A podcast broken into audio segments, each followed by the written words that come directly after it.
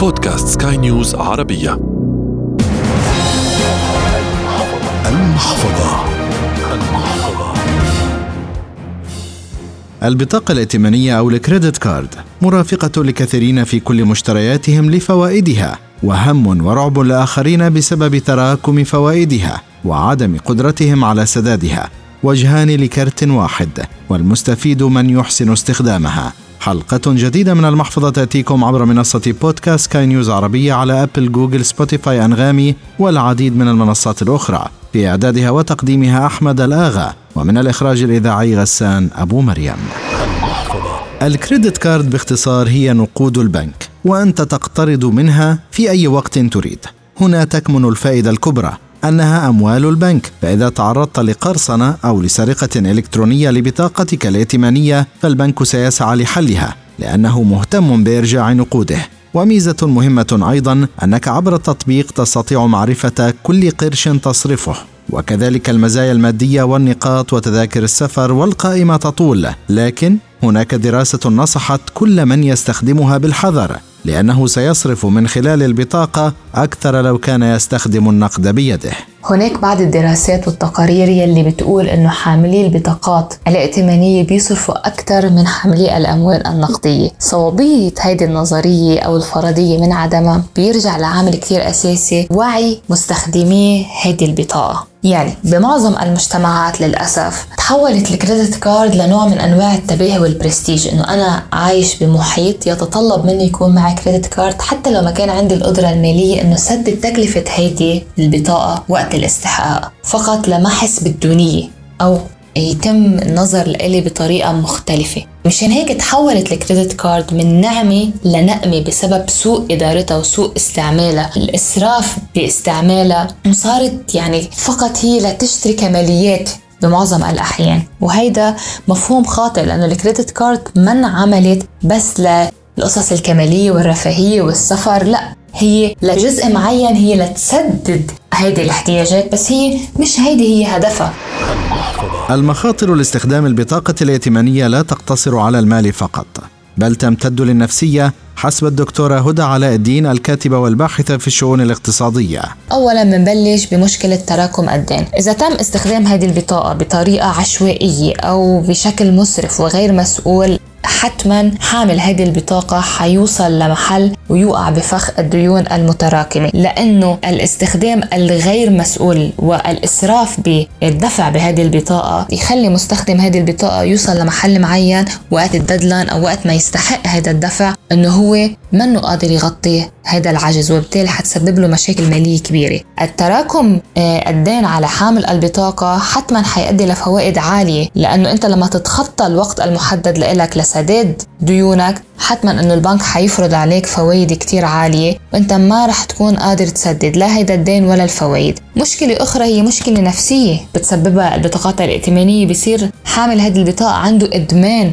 على آه، استخدام الكريدت كارد لأنه هو بيكون قادر يوصل على مصدر مال من خلال كبسة كم زر. فهو عم بيقوم بشراء كل احتياجاته من دون التفكير بقيمة الأموال يلي بده يدفعها وبصير عنده إدمان مطلق إنه هو أي سلعة أو أي غرض مهما كان كبير أو صغير بده يدفع بالبطاقة وهو بيكون غير مدرك إنه بالمقابل عم بيراكم هيدي الأموال عليه وهو منه حاسس. مشكلة جدا كمان مهمة لا باستخدام بطاقات الائتمانية إنه هي بتأثر على التقييم الائتماني للفرد. يعني أنت البنك لما بيشوفك إنه انت غير قادر على سداد مستحقاتك أو تسكر ال credit card اللي عليك بحط question mark وعلامات استفهام كبيرة. يمكن ما بيقدر يرجع يعطيك قرض أو ما بيقدر يساعدك ماليا لأنه هو بنظره بتصير انت عاجز عن سداد أموالك وما عندك مصدر مالي موثوق تقدر تسكر دينك. بالتالي استخدام البطاقة الائتمانية يجب أن يكون دائما بحذر.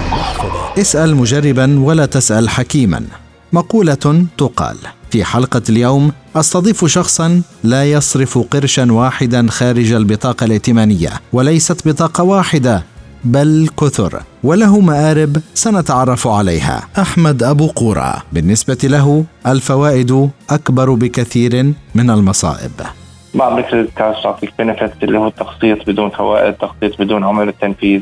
أيام بلزمك تقسط شيء بطريقة أو بأخرى. فهي ال credit card بتسهل عليك. بعض ال credit card بتعطيك cash back في بعضها بيعطيك مثلا خصومات بشكل أو بآخر. بعضها بيعطيك امكانيه الدخول أو الخصومات في أماكن معينة. بعضها بيعطيك اشتراك في برامج خصومات. بعضها بيعطيك هلا على فترة المدارس بعض ال credit card أعطت خيار التقسيط آه، بدون فوائد وبدون آه، عموله تنفيذ على 12 شهر. cash back ممكن تعتبره طريقة للتوفير. يعني في credit card بتعطيك cash back على ال grocery وإحنا عندنا أسر. فهذا مصروف شهري موجود سواء ب credit card أو كاش راح تضطر تشتري مستلزمات المنزل الشهرية. فتشتريها ب credit card تسترد يعني مبلغ فهذا المبلغ ممكن توفره وتلاقيه كبر مع خلال سنة زمان مثلا. تمام. طب ما بتلجأ لل credit card من أجل جدولة آه، كل مصاريفك في حال آه، يعني آخر الشهر بدك تعمل جرد؟ ممكن تعرف عن طريق ال application تبع البنك كل الحركات اللي تم صرفها خلال الشهر. طبعا. أنت ممكن من خلال ال application وال credit card في ال application تبعها ممكن تعرف كل شهر قديش صرفت. بسهل عليك آخر الشهر تعرف شو مصروفك. إذا بتكون مخصص كل credit card لشغله يعني مثلا أنا شخصيا في عندي credit card لل grocery فبكون آخر الشهر عارف إني أنا صرفت كمصروفي منزلي مثلا آه، هالقد. آه، في عندي credit card مخصصها للبنزين. فأنا آخر الشهر بعرف قديش صرفت على البنزين. وهاي ال credit card مثلا بتعطي cash back جيد على البنزين. فبهاي الآلية ممكن تنظم مصاريفك وتعرف أنت شو صرفت في كل شيء وشو ممكن إذا في أنت مكان صرفت فيه زيادة عن لازم تقلله أو برمج أمورك بشكل أفضل. طب ما رأيك بالدراسة التي قالت من يملكون ال credit card يصرفون أكثر ممن يستخدمون النقد؟ كلام هل سليم. تنطبق عليك؟ كلام سليم. الموضوع في آه، شغلة نفسية. الإنسان بطبيعته لما يجي يطلع فلوس من جيبته بحس ب مثلا نسميها إذا بصير نسميها تأنيب ضمير أو إنه قيمة. أيوه بحس بقيمة فعلية إنه أنا بدي أطلع فلوس من جيبي لكن لما بستخدم الكريدت كارد بستسهلها. فبلا شك إذا الكريدت كارد مع كانت مع شخص مثلا مش عم بحسب مصاريفه ومش عم بحسب الأمور صح آه، ممكن تضيعه. بشكل أو بآخر. فهو اللي عم بيكون معه credit card لازم يكون عارف هو يحط ال limit مش البنك يحط ال limit هو يكون عارف limit مصاريفه. ال limit اللي بيقدر يسدده آخر الشهر. ما يكون ما يتفاجئ إنه آخر الشهر سحب من ال credit يمكن أكثر من راتبه. كمان المدة متى يجب تسديد القسط؟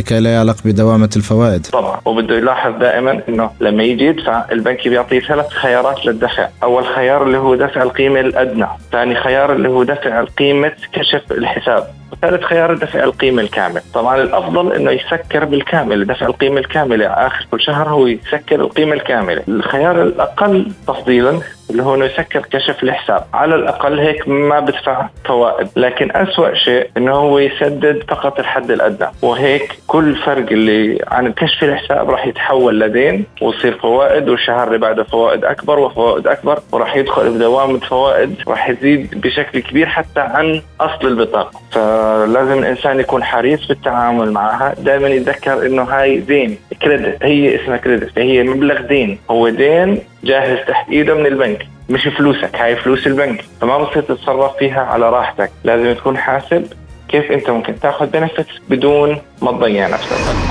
نعود للدكتوره هدى علاء الدين الكاتبة والباحثة في الشؤون الاقتصادية.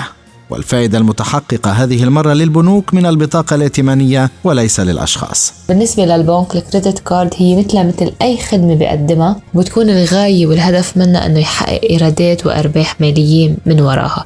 كيف البنك بحقق هذه الأرباح من خلال أولا الفايدة يلي بيفرضها على أرصدة البطاقات الائتمانية المستحقة يلي عادة ما بتكون هذه الفوائد أعلى من الفوائد المفروضة على القروض. كرمال هيك بنلاقي إنه الكريدت كارد هي مصدر رئيسي لإيرادات البنوك ثانيا من خلال الرسوم يلي بيفرضها على تفعيل البطاقة أو الرسوم الاشتراك للحصول على هذه البطاقة. كمان هناك بنوك تفرض رسوم سنوية لتجديد هذه البطاقة وهدول كلهم يعدوا مصادر مهمة لتحقيق الأرباح. في مصارف تستفيد من حجم المعاملات أو الترانزاكشنز اللي بتصير من خلال استخدام هذه البطاقة الائتمانية. صح هي بتكون منا بنسبة عالية إنما تكرار هذه المعاملات من خلال كذا مستخدم وكذا بطاقة بتخلي البنك يحقق مصادر مالية طائلة. علما إنه استخدام البطاقات الائتمانية عم تلقى كتير رواج وهي صارت وصلت لمحل معين إنه صارت الترند بين معظم